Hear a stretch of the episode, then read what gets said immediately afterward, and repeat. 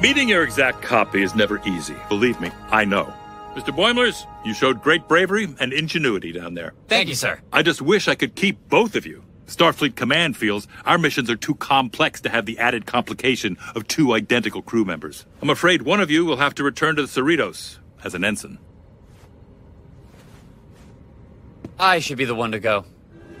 Huh? All right, works for me. Whoa, wait. I thought we were both going to step forward, and then, like, you'd go, oh, I should be the one to go. Nah, I'm good to stay. Oh, what was that nod? I don't know. I just thought we were doing a copy thing, but thanks, man. That's really big of you.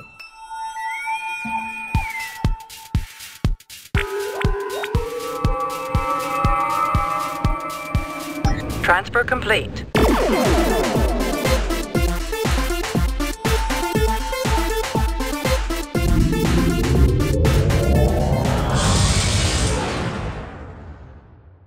Hello and welcome to Subspace Transmissions, the podcast where two Trek fans step into the arena and tackle the best, worst, weirdest, wildest, and everything in between that Star Trek has to offer. I'm Cam Smith, and joining me on the bridge, this is Tyler, who has no last name, just like Odo. And this week, we're here to tackle the two latest episodes of Lower Decks, Kayshon, His Eyes Open, and We'll Always Have...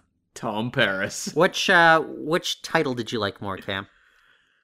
I like We'll Always Have Tom Paris because it makes me think of We'll Always Have Paris, my favorite episode of TNG. Fair enough, yeah. They both kind of tap into our nostalgia with past Star Trek series, of course, with kind of that Darmok shout-out. The first Tamarian, with Kayshon, his eyes wide open, taking over as head of security. I will eat crow on this. I thought they were really telegraphing that one Beckett Mariner would be taking over. We can get into it in the next episode. Based on the finale from last season, I don't think this is what they initially had in mind, especially given Mariner's speech at the very end, but we'll get into that. Cam, let's start with Kayshon, His Eyes Wide Open. I just want to get into the meat of the matter here. How they handled Boimler's return. I think... Given how we were kind of expecting Boimler to somehow return no matter what, I'm kind of happy. I think this is the best way that they could have explained it by essentially creating like a Riker clone through Transporter. Like otherwise, I just don't know how they would have done that where I at least would have not have been rolling my eyes. I thought it was kind of funny and it kind of explains like, okay, we've got two Brad Boimlers out there, one of whom is going to go by William Boimler. But I'm okay with this situation that would have otherwise been a little bit frustrating. I thought it was fantastic. And it's the sort of thing that, you know, when you watch the episode, you're like, oh, that seems actually pretty obvious for a show like Lower Decks. But I never saw it coming. It didn't feel telegraphed other than them referencing, you know, those sorts of events in the actual episode. But when I got the William Boimler, I thought it was hilarious. And the fact that William Boimler seems like a lot cooler than regular Boimler was, I thought, great. And it really does, I think, open up future avenues for storytelling where we can have the Titan come back and we can have battles of the Boimlers going forward. So it didn't just feel like get Brad Boimler off the Titan. It felt like they were both doing that, but also introducing funny new possibilities for the future. Do you think we'll ever see him again? I think we will. I think they will probably play with this at some point in the future. No, you're supposed to say, I do, because his clone's here. Oh, that too, yeah. That was a funny line. I'd have to say that Kayshon, His Eyes Wide Open, I think this is a big jump back in quality from the season premiere, which you and I were both like very, very iffy on and very concerned about. I liked it overall. It had more laughs. We got the Tamarian jokes with regards to the malfunctioning universal translators. That was funny. I guess it's come a long way in about 7 years based on this timeline here, but yeah. And the pickup lines. I thought the pickup line at the end was pretty funny. Well, even explaining all the pip continuity or lack thereof throughout Star Trek, I never ever realized that it had to do with corn kernels. Street corn, to specify. Yeah, so. But yeah, look, this was one that they were touching on things that I it's kind of funny if you look at like old school Star Trek, and look, TNG is old school Star Trek at this point. They pointed out like they had like 5 daycares and regular string quartets, you know, and that's kind of the hang out sort of starship that I kind of dug, and that's where Boimler's heart is, and they're kind of explaining how this nonstop action that maybe, I don't know, it's kind of a judgment on, and maybe some of the latter era Star Trek shows, maybe it's not for everybody, and maybe this is a show meant to pedal towards those sorts of fans. Although the fact is, the pacing of all three episodes to kick off the season, it just remains frantic. I'm going to say that much. Yeah, well, I mean, this one, but more so the episode we'll talk about in a few minutes, they have a lot of plots going on. I think there's like 3 plots going on, or maybe 4 actually, in the episode 3, and they are racing through these stories to get it all covered. And maybe it's the sort of thing, like, by the time we are on episode 6 or 7, we're just acclimatized again, but it did feel rushed. I always wonder, too, like, are people, like, really into animated action scenes? Because it's something that I'm like, if it's not being peppered with jokes or character moments, like, animated action just does nothing for me at all. As much as we sometimes complain about, like, Discovery action, animated action does even less for me. Yeah, it doesn't really grip me. You know, if I'm seeing a giant head bite, you know, down on the Cerritos, it's, you know, okay, it's a funny gag, but just the manic sort of editing and all that, I'm never in awe the way I would be watching old school Star Trek. Like, I just remember the first time, like, watching Way of the Warrior and that battle between Deep Space Nine and the Klingons. We had literally never witnessed anything like that in Star Trek before, and you're kind of like dumbfounded. You're like, wow, how is that even possible? Was it a mix of practical effects and VFX? Like, I don't know. Now you just watch something and it's just like, oh yeah, computers did it. And it's not as breathtaking or leaves you with that kind of sense of wonderment that we got. And I don't want to keep playing the nostalgia card, but I think it's true, though. Yeah, and it's also based much more in choreography in some of those older scenes on the earlier Treks. And a lot of the earlier Trek feels very inspired by, like, theater. They hired theater actors across the board, it seemed, a lot of the time on Star Trek. So you would have more of, you know, the action scenes were driven more by the drama of the situation, by the character dynamics, and by the actors, you know, taking part in a choreography. Whereas, like, I look at a lot of the action in newer Trek, and it feels like it's just inspired by basically the blockbuster you see opening in your multiplex every single weekend, which a lot of the action nowadays is just done by pre-viz departments, not really handled by directors. It's just the special effects crew puts together, you know, the action scenes in your Marvel movie, and the directors don't really involve themselves in that sort of stuff. And it's kind of impersonal, and that's why I find a lot of the action in some of these shows a little bit underwhelming as well. Well, the other issue is these are 22, 24-minute episodes, you know, like, the pacing is just all over the place as well. So even if you're not, like, blown away by, like, these action sequences, they whiz by so fast. Like, I'll be honest, like, half the time I don't even know what's going on, you know? And, like, that's kind of a frustrating thing, you know? Like, it is actually kind of more the second time that I watched Kayshon, His Eyes Wide Open, that I figured everything that was going on with regards to the Collector's Guild giant climax that was intercut with the mining colony. Yes, Cam, there was a mining colony in the last episode, interspersed with all that action as well. And then even Freeman was having her own micromanagerial evaluation subplot going on that was interspersed with all those dual climaxes. And it's just kind of like, what is going on? Like I don't think I have a bad attention span, but this is just tough to keep up with. I find watching them the second time, because every episode of Lower Decks I watch twice before we review it here on the podcast, and I find the 2 viewings, like, often radically different, like, in terms of just following along with the tone, picking up on the moments. Some of the shows we've covered, for example, Picard. When I did my revisit of Picard, yes, it felt easier to watch binging it all at once in terms of story, but episode to episode, they felt pretty much as I remembered them. Whereas, like, Lower Decks, sometimes I'll watch an episode even, like, 3 hours, 4 hours later, and it's like I did for episode 3 for this episode of the podcast, and it's like, it feels almost like a different episode the second time through. Well, what's your kind of, like, regular rhythm? Like, I usually, like, watch an episode, and I don't take any notes. I just want to sit there and be absorbed with it. Then, like you, like, maybe a few hours later, I'll go and that's when I'll do my note taking, and then we'll record shortly thereafter. How does it usually work for you?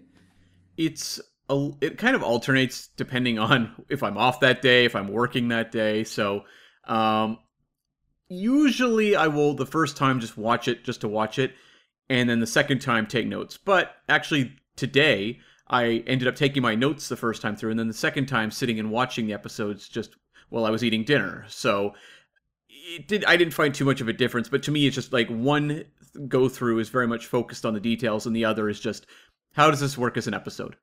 Well, speaking of focusing on the details, I know you were all in on the Sonic showers that opened up Kayshon, his eyes wide open. That communal nudity going on, Cam. About 30 years into this era of Sonic showers, I'm still unclear on how those things work.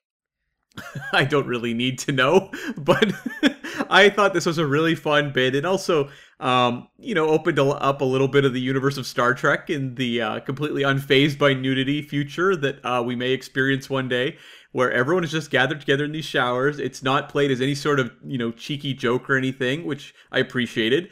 And I actually thought this was a funny gag of this competition between Mariner and Jet over Sonic shower settings. I thought it was a good setup for an episode.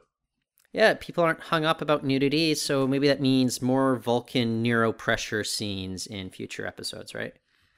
Hopefully. Do you think they would ever do this on a live-action show? Oh, hell no. Remember they made a big deal in Season 1 of Discovery where they're like, yeah, we'll show nudity. And it was like Laurel in like a sex scene and sex scene/sexual assault scene that they retconned back into being like a sex scene that gave Ash trauma. It was so bizarre and so mishandled. I think they would prefer to kind of do it right next time. Yeah, that scene, which also, didn't they show that in the previously on? Like, they were really proud of that scene with Laurel. That was bizarre. They were so excited about it. You could just, feel the creators being like, oh my god, we've, made Star Trek sexy or something? I don't know what they were thinking. But they were like, we've got to remind people this is what's going on Star Trek Discovery. Well, that's another thing. We keep talking about it, but, Discovery is not for kids. I think that's very obvious. But it's still weird in which, they have an R-rated version of Star Trek in which people cry nonstop throughout the episodes, okay. But with regards to Strange New Worlds, would you be more surprised if they ever dropped F-bombs or had a communal Sonic shower scene and something like that? Do you think that might be more family-oriented than what we got with Discovery? It seems like Anson Mount is very much pushing more of an old-school Trek feel. He seems much more in that school of Trek fandom. Everything he said at the con seems to indicate that, and I would imagine he has a fair amount of input as to what this show was going to be, and you get the sense from everything they're saying it's going to be more of that traditional Star Trek show that maybe fans would like more of in terms of live action Trek. So I'd like to think it will be more family friendly because I don't know, might be nice for parents to show their kids new Star Trek that is live action as opposed to something like Lower Decks even. Well, you have a friend that was just introducing their kid to the Star Trek universe. I believe that son is 13 years old. 11. 11 years old. Would you ever say, yeah, let him watch Star Trek Discovery? Well, would I? Probably not. It's close to that age. Maybe I would, though. Yeah. Because I'm I was watching R-rated movies when I was about 12, so yeah, that's true. It's kind of we tend to, I think, as we get older, and slowly fall apart. We regard 12-year-olds as very, very tiny children. But in retrospect, looking back, I don't know. I was watching Die Hard movies at that age, so I don't know.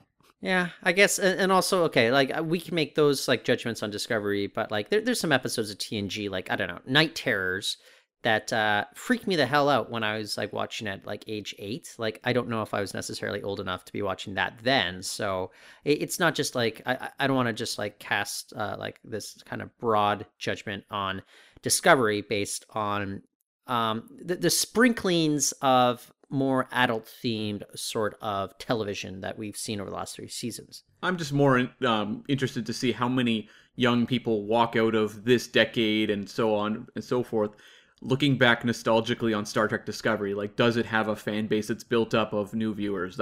That'll be just interesting to see. Well, who are the new viewers, like, jumping into Discovery? Like, that's kind of the curious thing, right? Yeah, I have no idea. I've yet to meet a young person who mentioned liking this show, Star Trek Discovery. In all fairness, how many young folks do you interact with in any given day? So much.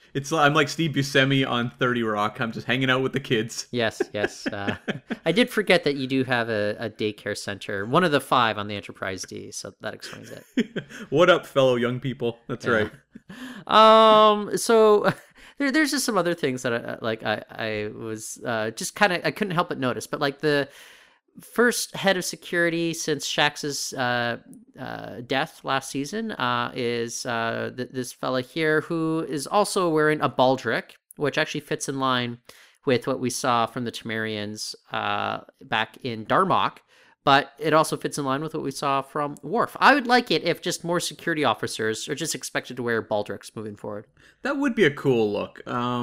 Yeah, I'm totally down for that. And I was excited to see this character, Kayshon, show up because I think one of the things with, Shaxs was a very specific personality type on the show that I think we were, hit or miss on. I think we dug him in the finale, but he was a character who took a little bit to grow on us. But I felt like Kayshon it's a really smart idea. Why not bring a Tamarian onto the show? And I think I mentioned when we did the episode Darmok, it would be fun to have a Tamarian on a show like Lower Decks, and apparently they were reading my mind because, great idea. I think this could be a lot of fun going forward. I am curious how much they actually continue to keep this character as, a regular player on the show, but I'd be more than happy if he did stick around.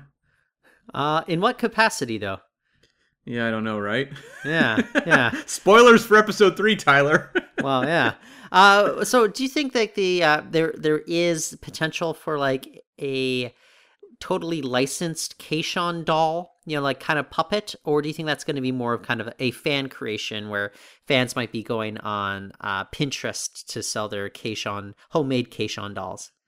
If they think they can make money, then they will make it. That's the question. But what do you think, though? Well, we got the Tom Paris plate that they're selling already. The thing is, we haven't seen a lot of, Lower Decks merchandise being thrown out there, so I don't know what their focus is yet. It seems like they don't really have one. But I could totally see, if they start to get more Lower Decks merch out there, I think this would make a lot of sense, and I could totally see it happening. Would you figure that this has perhaps more potential than what would be the other kind of very go-to sort of Lower Decks thing that might be up there that for licensing at this point with regards to toys or other sort of memorabilia? I just think that this seems very obvious just because of the size of it and that it's already a doll sort of deal. Oh yeah, it's perfect. I don't know what else they would do. I mean, maybe some sort of collectible action figures of the characters that would probably do fairly well. I think we've talked about it, or they'll be probably doing some of the ships with the Eagle Moss line, probably some book sort of tie-ins. But the world of Star Trek merchandise seems kind of just strange to me now, where I don't really know what's to come in terms of Discovery merch or Strange New Worlds or Picard merch. I don't know. Did you just say that you expect book tie-ins for Star Trek Lower Decks? Yeah, I could see that. Yeah. Who's going to write them? It could be a comic book series. I could see that. I could see a comic book series, but not necessarily novels or anything like that. Novelizations. I want thick books. I'm talking 500-page chronicles about adventures we can't see on the show. We saw Star Trek Discovery tie-ins. I can understand a writer taking best opportunity to pursue that, but I think trying to strike the same tone and sense of humor that Star Trek Lower Decks has in book form, I think that'd be profoundly difficult, and I think it has potential to just be disastrous. Oh, I don't think necessarily. When I said book tie-ins, I didn't mean fictional novels continuing the adventures of these characters. I mean more hardcover coffee table type books. The world of Lower Decks, art of Lower Decks, that sort of stuff. Okay, yeah. So what'd you think of Kaelis's fornication helmet, Cam? I thought it was wonderful. What did you think of all the little in jokes hidden throughout this episode. I found it very tough to nail a lot of them down. Well, I was about to say, like, there were so many, and you got like quick flashes. Like, it was hard for me to kind of keep up. Like, there's little things, like I recognized the headset from the game, for instance. Like, that was very easy to pinpoint. And there are like uniforms in the background. Like, I think we saw the Terran Empire symbol. I want to know where somebody collected that and brought it over to this side of the universe. But it actually makes sense that, hey, if that would be a collector's item. So that was fun. But I need to, there must be like some Reddit thread somewhere that itemizes every single little in-joke that was featured within this Collector's Guild members stash. Yeah, like I spotted, the spot painting that Data did, the Apollo statue from Who Mourns for Adonai. There was obvious ones like the Salt Vampire showed up in the Savage Curtain diorama.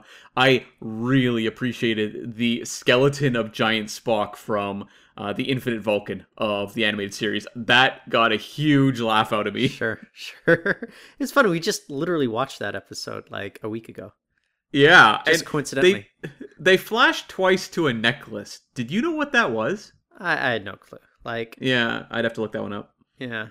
So maybe if I dive into a little bit of the storytelling of this one though. So we have Jet and Mariner arguing all throughout this mission. It's very much kind of a lesson-oriented episode, and the lesson is we should all listen to each other. And I'm just like, it felt a little Full House to me. Like, it felt as if it was like not talking down to the audience, but it was bringing up a more of a convoluted friction and tension just for the sake of telling us why it's good to always listen to each other. I'm just like, I'm an old man at this point. I've seen that story before. I'm more into kind of personal arcs, but do you think Mariner's actually going to fundamentally change? I still see her being like the same kind of person who is going to push her ideas ahead of everyone else's. I think that's the case with Mariner for sure, but I did appreciate that they were trying something a little different in that it gets very repetitive if every episode is Mariner proving right and, just through sheer force of will, making her solution, happen. I like that both... You mean like Michael Burnham does? We'll see about season 4, Tyler. We'll see about season 4. We'll see if the... She's the captain now. We'll see if the writers... I like that. We'll see if the writers get our letters. But I enjoyed that this episode had both her and Jet just take a pause and be like, Tendi, Rutherford, what do you think? Because that's something that we never see on this show. Well, and their response is like, oh, we didn't really think of anything because you guys are always like kind of out-compete each other. And it's just like, okay, let them figure it out. Actually, another thing I was thinking about, do you think Jonathan Frakes has any recollection of playing Tom Riker not once but twice? I would think so, right? He has to. He has to? I don't know. Like, do you remember every single week on your job over the last, going back, 35 years? No, but he probably remembers, the time he wore a yellow uniform or something like that, right? Maybe it came back to him at the end. I don't know. I think he had to be reminded of this character. Yeah, I mean, I don't know how much he treasures his experience shooting an episode as an actor of DS9. For all I know, that's one of his all-time career highlights, I don't know.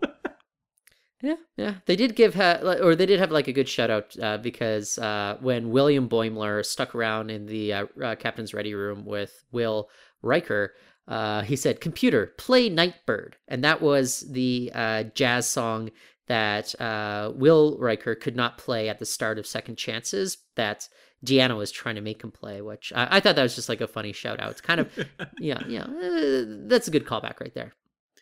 Here's a question for you. We saw that William Riker was hilarious on Lower Decks.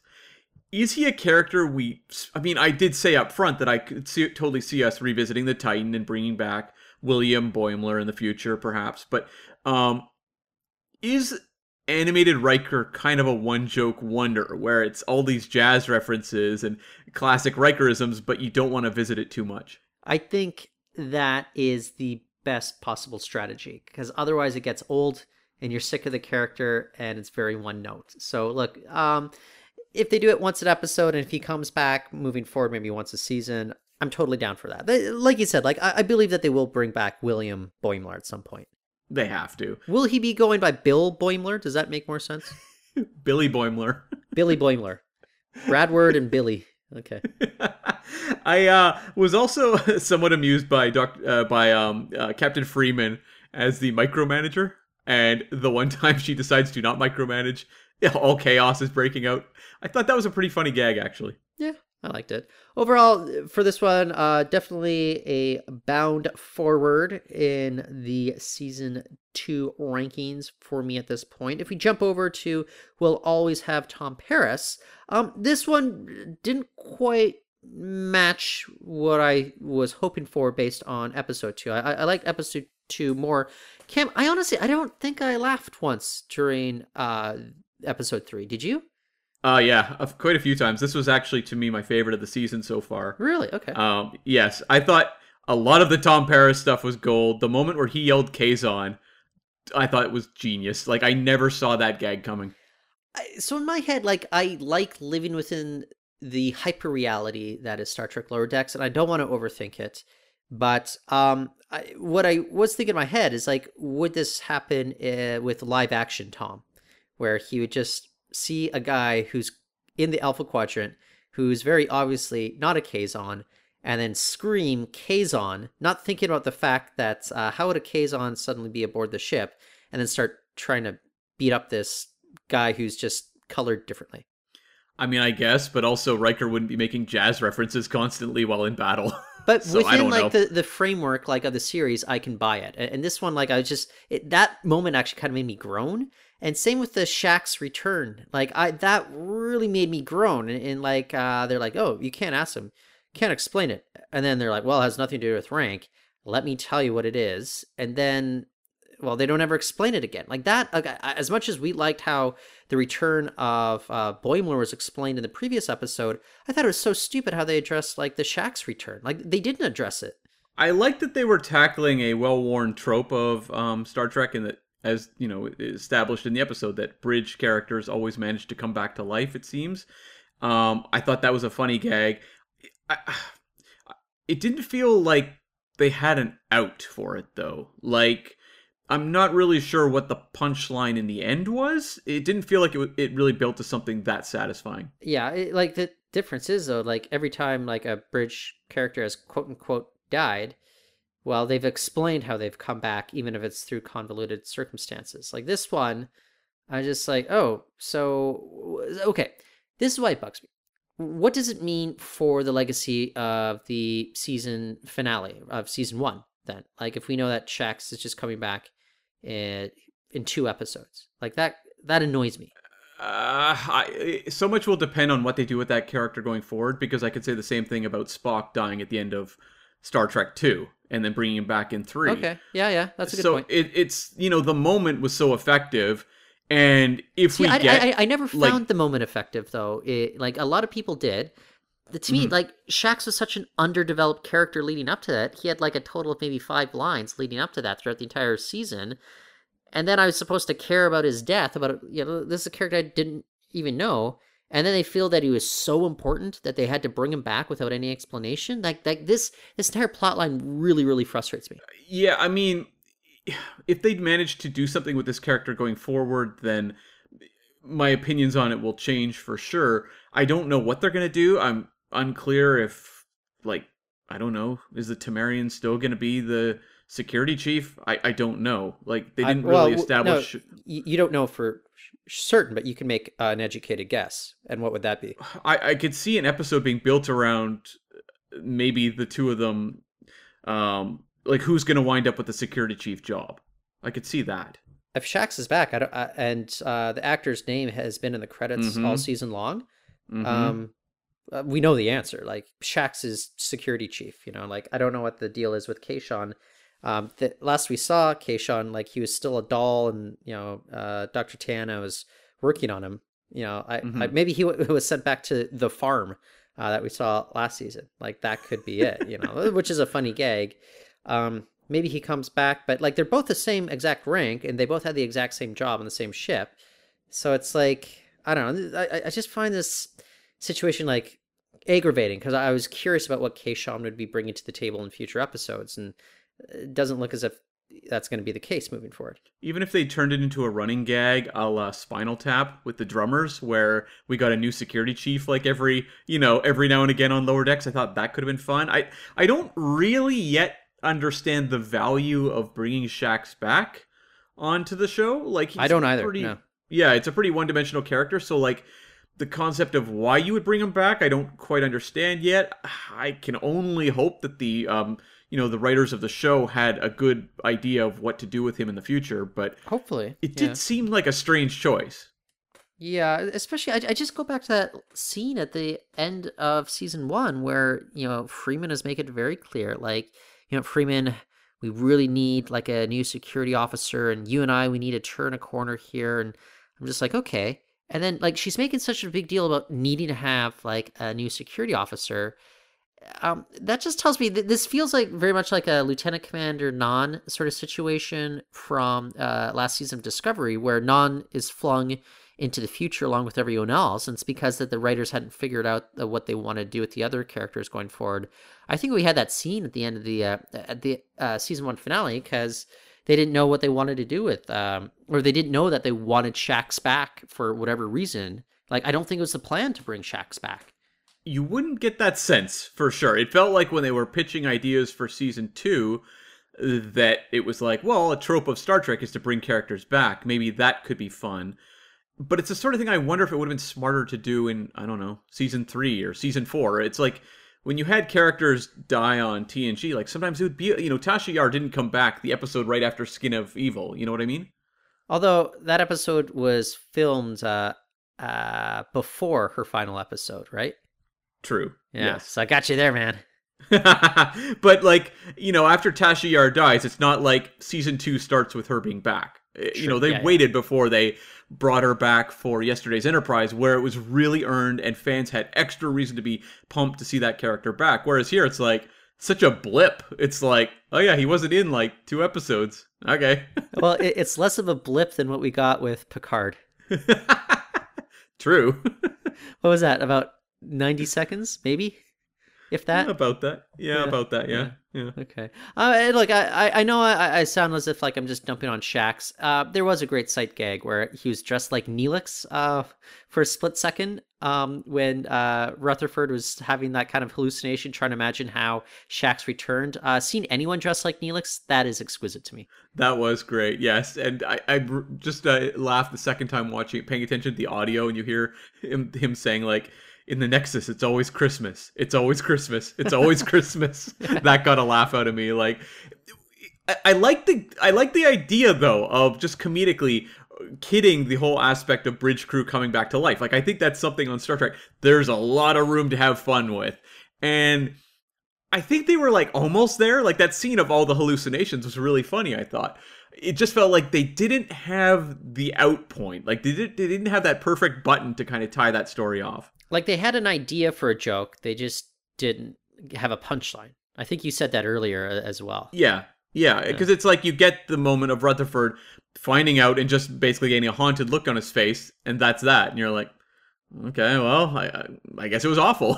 I guess that's the joke. Yeah. I know I said that this one maybe didn't make me laugh, but there were moments that I definitely were amused by, especially when Mariner was explaining that she's into bad boys, bad girls, bad non-binaries, and bad binars. I want to meet a bad binar. That was amazing. And Tendi being like, I thought you were into Boimler. And she was disgusted. Yes. Yeah. I thought, and then when she says, well, what about you and Rutherford? Are you a couple? And she goes, oh, not really. No, but then Beckett Mariner also described Boimler like, no, he's more like a little pet, which I can believe as well. Yes, I could. I really actually enjoyed this episode for that for the dynamic of Tendi and Mariner. The fact that they establish up front, well, aren't you usually paired with Rutherford? And I'm usually paired with Boimler. Like, the fact that the show is acknowledging, and it's something you and I commented on in season 1. It's like, boy, they really pair off those 2 sets of characters together all the time. Yeah. And the fact that now the characters are commenting on it, I thought was fun. And I thought the entire mission of the Kayshon love statue or whatever was pretty funny. Okay, so I think that'd be a good idea to have Boimler and Rutherford pair up in a future episode. That could be a fun dynamic as well. You know, as much as I said, maybe this one didn't make me laugh so much, there's other things, like when they're like, damage report, none. Like... And just the shot of the saucer, or not the saucer, the shuttle, like just binking off the shield was great. That was a good gag. Cam, do you have a bowl signed by Chakotay? I would buy one, perhaps. Although, that said, I say that, but when they put those Tom Paris plates on sale online, I didn't buy one, so yeah, maybe I wouldn't. There are, like, a lot of plates, like, fine china for sale at, like, the Star Trek conventions. I've never been enticed to invest my money in any of that. Well, that was such a craze, though, back in the day, was the decorative plates. I remember my parents buying, not Star Trek ones, but... you know, I don't know, like wildlife art or something like that, and just buying those decorative plates. I don't think anyone gets those anymore. What about the Archie Bunker plates you have in your apartment? I've got the whole collection. Yeah. Mama's family ones too. I can believe that. Yeah. Like I mean, I say that no one would buy them, but I guess Trek fans buy those plates at cons, and the Tom Paris plate they've just put out, I'm sure will buy or will sell, you know, a handful of copies, I'm sure. But yeah, it's such a craze of like the 80s, 90s. I guess a little bit of both. Well, you know, Mike McMahon, the creator, he said like despite them making the show in the 2020s. Like, it's supposed to be that 1990s show. Like, that's what he's trying to make, is a 90s show. And that's kind of the timeline that they're in within the chronology of Star Trek as well. So, look, what other 90s fads should they try to incorporate in Star Trek Lower Decks, Cam? Like, those snap-on wristbands? Oh my god, you said exactly what I was actually thinking. Really? Because as soon as you were saying, what other trends, I'm like, in my head, like, trying to come up with something. Snap bracelets was the first thing I came up with. I guess we could bring back neon and, like, pump up running shoes.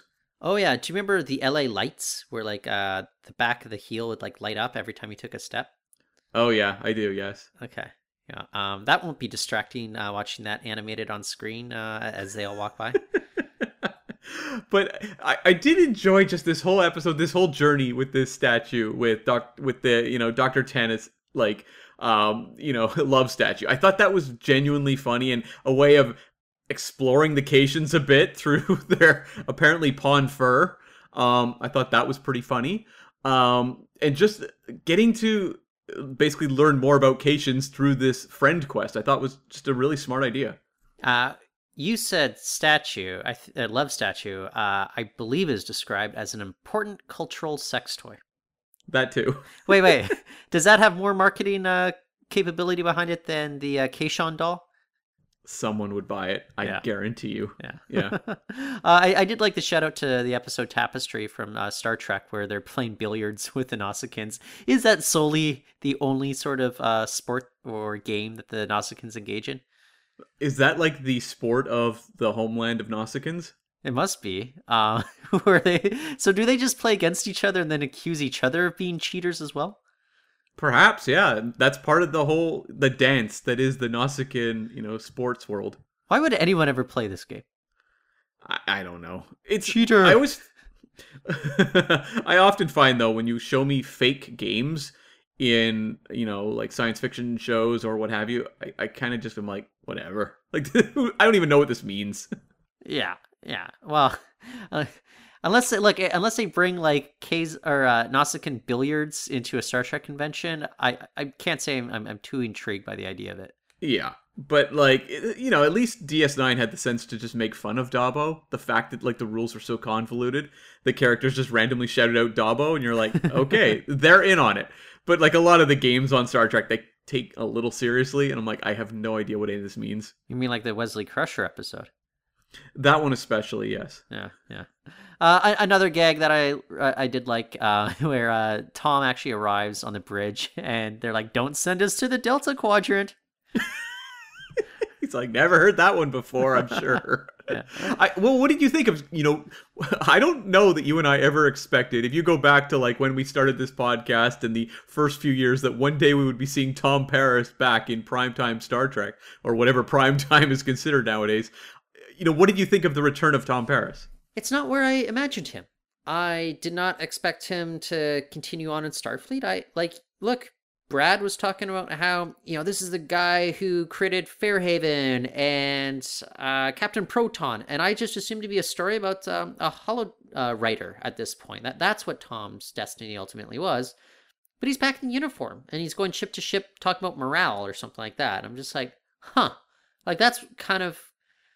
Like, I'd be far more intrigued by having maybe like a Roxanne Dawson like appearance with her next step in life, as B'Elanna, because I can't imagine B'Elanna sticking around in Starfleet either, and because she's not even a Starfleet graduate. Like, she, busted out of the academy after I think a couple semesters and ended up in the Maquis. So like, I'm just, it seems as if they're kind of just scratching at the peripheries of the universe that was built without really wanting to shake things up too much.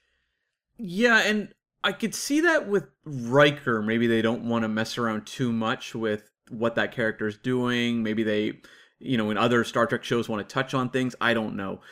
It seems unlikely to me the future of, say like live action Star Trek is going to be touching on the future career of Tom Paris. Like, it feels like that's a character you could actually do something fun with. And I don't know, maybe he was just so inspired by Neelix as a morale officer that he decided to follow in his footsteps. That's the canon I'm going to write for myself. Well, I do appreciate we had Shaxs dressed as Neelix in that case then. Yeah. Maybe that's all, maybe it was all just tying to that. But yeah, like, it seems like Tom Paris, I love the gag of him just being there. I thought the talking plate was a hilarious gag as well due to the fumes. But I would like to see them take maybe a little more radical swings with some of the returning characters in the future, especially the ones like you're just not going to see some of these characters brought back on, the live action shows. So like, why not just do something fun?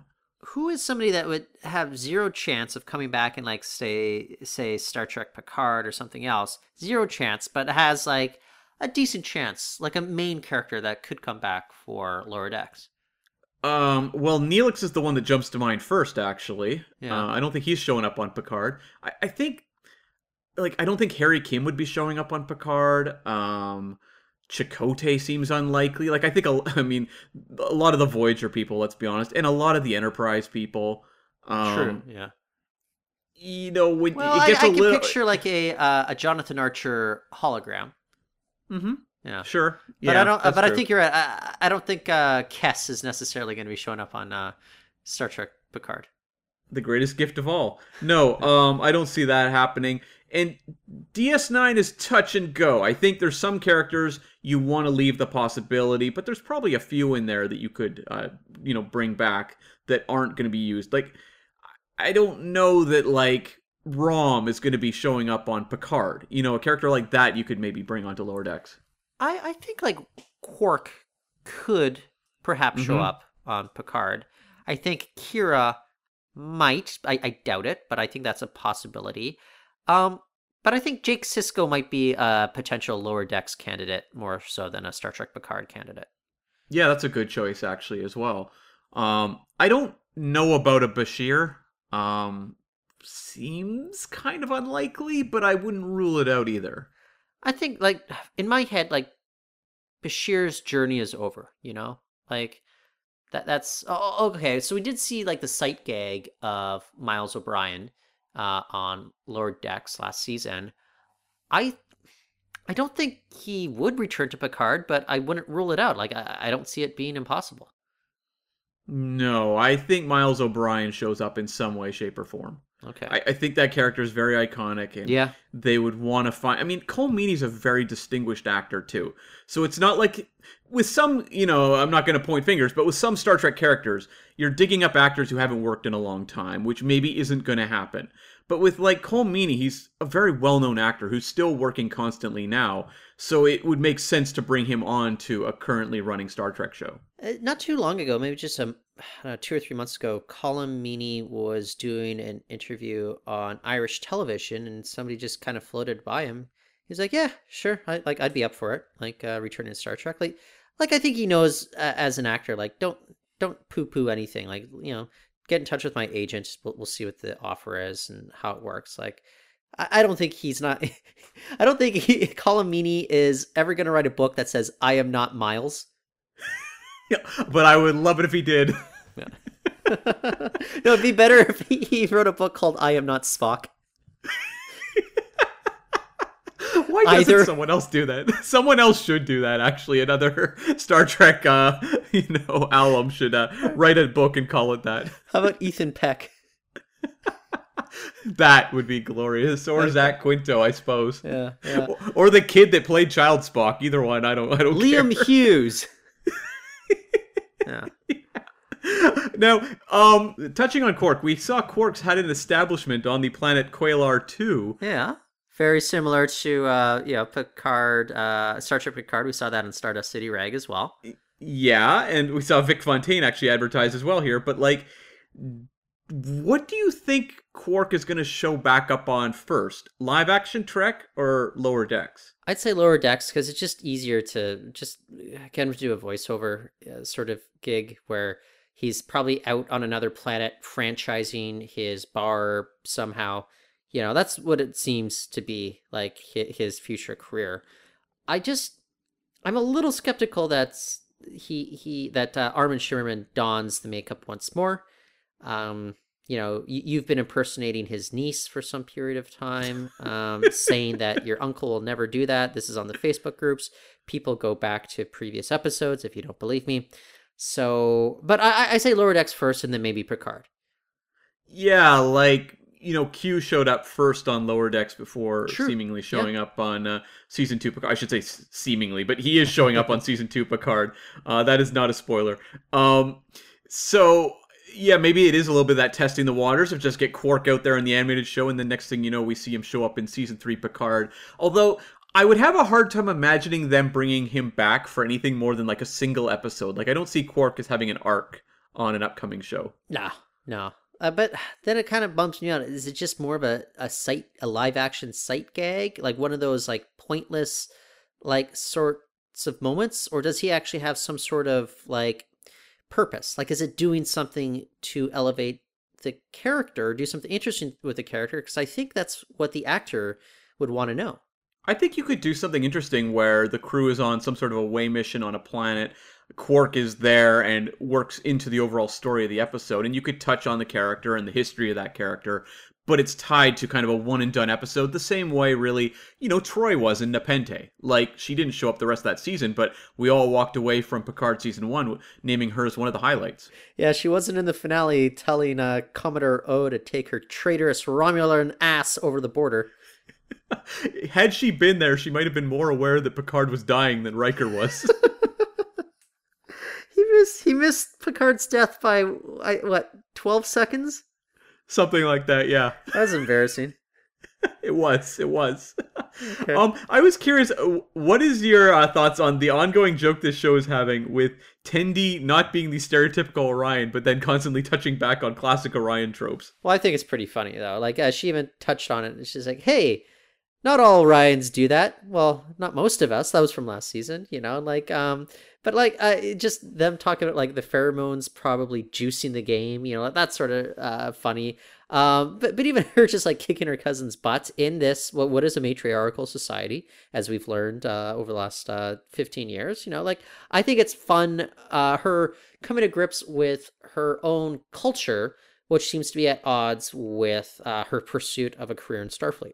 The name Mistress of the Winter Constellations was gold. I hope whoever came up with that term in the writer's room just patted themselves on the back, because I thought that was very funny. Is that going to be your lower back tattoo? Already is. Good. I work fast. Good. I did it myself with my left hand. Backwards behind your... Yeah. Holding a mirror with the right hand. Yeah, so then it's backwards on your back. Looks great in photographs, though. Yeah, okay. Yeah, photographs in a mirror. Very awkward. Yeah. It's like a circus show going on here. But because you're bending around, it's upside down as well. That too. Anyway, sorry.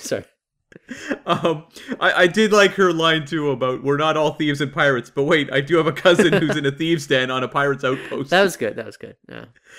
Yeah, like, I like that they've... Because that was something you and I were wondering about with Tendi in Season 1, was like, have they locked down what makes this character funny yet? And I think they've definitely angled in on some things that are very fun. That touch on classic portrayals of Orions in Star Trek, but also undercut them in a way. I like what they are doing with Tendi's character when it comes to the Orion stuff. Like, that's fun for me. I had some questions for you just with regards to, like, kind of wrapping our heads around the timeline here. Lower Decks takes place, or at least season one, was 2380. And so maybe this year's 2381, who knows? Like, it might not be, but like, let's say we're in 2380 and Mariner's, you know, making yet another reference to her time on Deep Space Nine. I previously thought in season one, when we had the flashback to Deep Space Nine, it was just the ship she was serving on had docked at Deep Space Nine. I didn't realize that she had actually served with Worf, for example, which I presume would be in the Dominion War. So that would put her as an ensign for at least 5-6 years at this point. Like, how long is somebody going to be an ensign for? Like, that's kind of what I'm wondering. Because, like, let's say the show goes on for 5, 6, 7 years, I think they're going to be progressing in real time, like 1 season equals 1 year. So is she going to be like an ensign like Harry Kim or something? Is that going to be kind of a joke too? It could be. I think that the fact of the matter with her, though, is she could have easily been promoted. It's yes. The fact she will always undercut her success by doing these sorts of things, like the fact she gets kicked around all over the place. And I actually thought that was like a pretty funny joke, just like Tendi being like, I didn't know you were on DS9. She's like, it's a very important aspect of me. Like, yeah. You know, things like that. And the fact she served on this many ships, like Mariner is a character who could totally be a captain pretty much at this point, or at least a high ranking officer, but is someone who seems destined just to be kicked around lower ranks for like maybe ever. It seems as if she's more in her elements, like at this level. But she seems happy, and that's something that, yeah. Like, Star Trek always, you know, kind of hangs the captain's chair over every character. And it's like, isn't that the dream? It's like, I don't know. Tyler, you and I both have jobs. Do you want to be the top boss? It's like, no, like, not at all. Yeah, like, I don't want to be. So, like, a lot of people find their happiness where they find it. I just get the sense that that's where Mariner is happy. To me, it's more interesting, I think, going forward. I hope they don't keep, like, teasing her being promoted, because I just don't see the point if the character doesn't have that interest.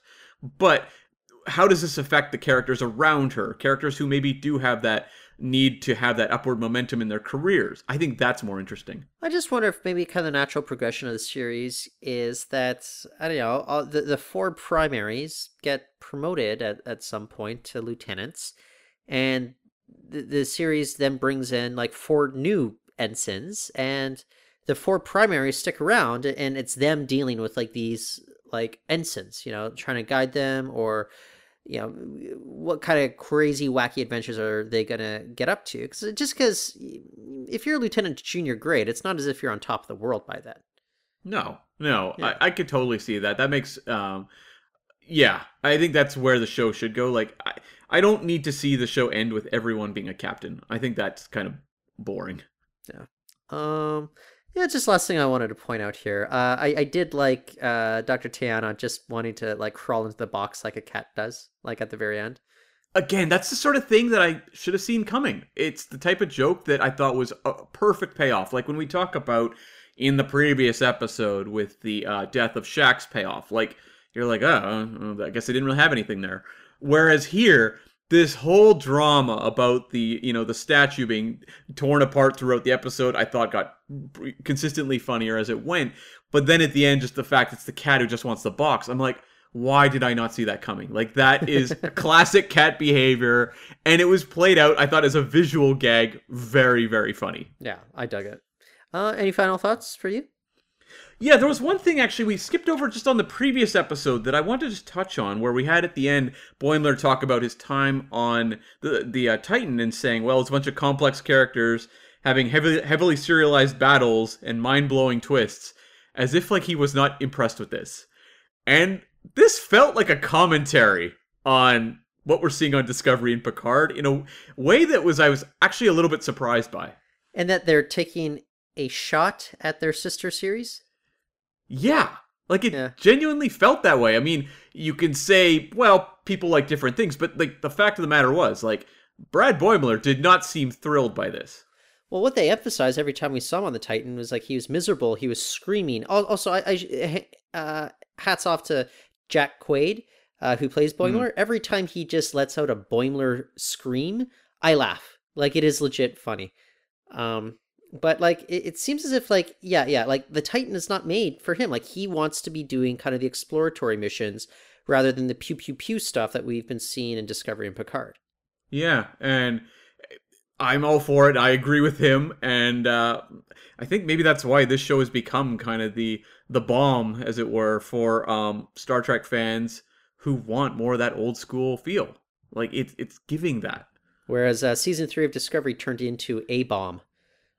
Exactly. I also want to give my own shout out. That's to Chris Westlake, who I think his scoring on this show is consistently great, but I found in the last episode we'll always have Tom Paris, just some of the music cues he was working in for, like, the Orion music and just the adventure music, I thought was fantastic. I really like what he's doing on this show a lot. I'm hoping they'll utilize him on perhaps a live action show at some point. Or even just the way that he was lightly, not overtly, kind of tapping into the Voyager theme, like hitting in some of those notes, even if Boimler's just kind of whistling it, and then we actually get it in the Jeffries tubes as well. Like, I'm not a fan of Jeff Russo's score from Discovery and Picard. It's no slight against him. Well, I guess it is, but... I find Chris Westlake really touching on the kind of music that really brings out kind of Star Trek the way that I always think of it. Like, kind of that sense of discovery and wonderment, you know? Yeah, 100%. And I'm curious, have they confirmed who's doing the theme for Strange New Worlds? I haven't heard anything about that. I bet that they're not even close to scoring at this point. Yeah.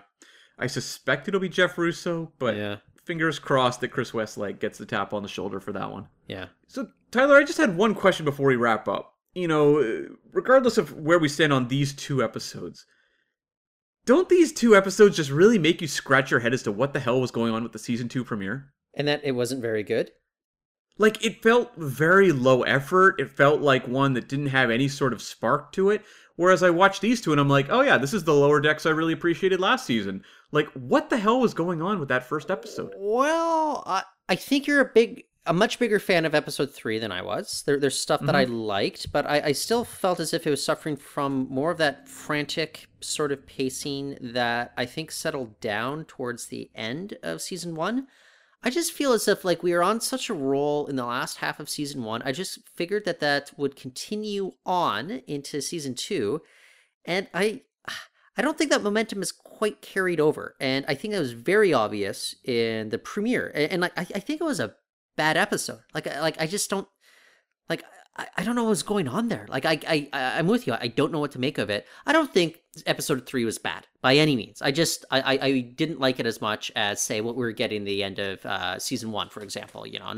And the fact of the matter is, I kept, like, reading out, like, note after note of things that made me laugh, you know? But to answer your question, Cam, I have no clue what that premiere was about.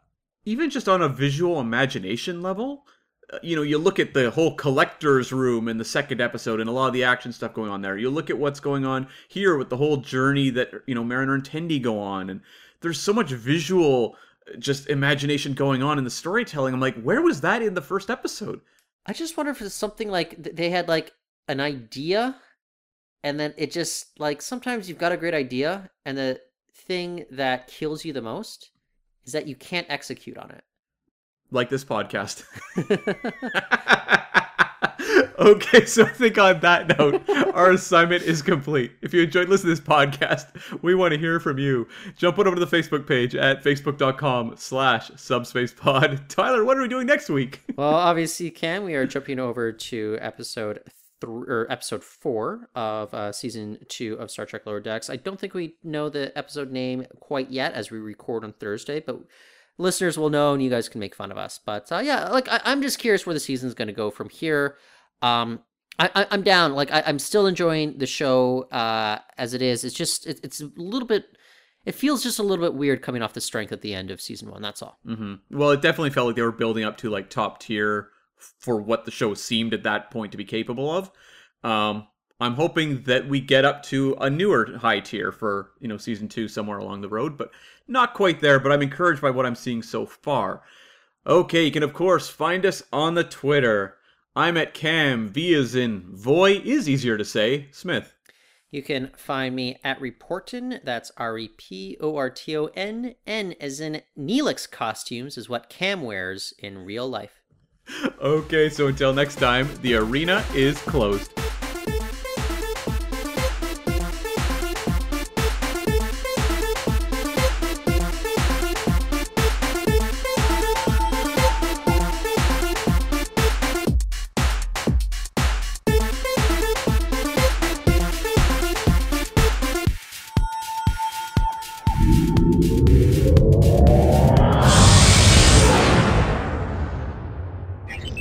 Transfer complete.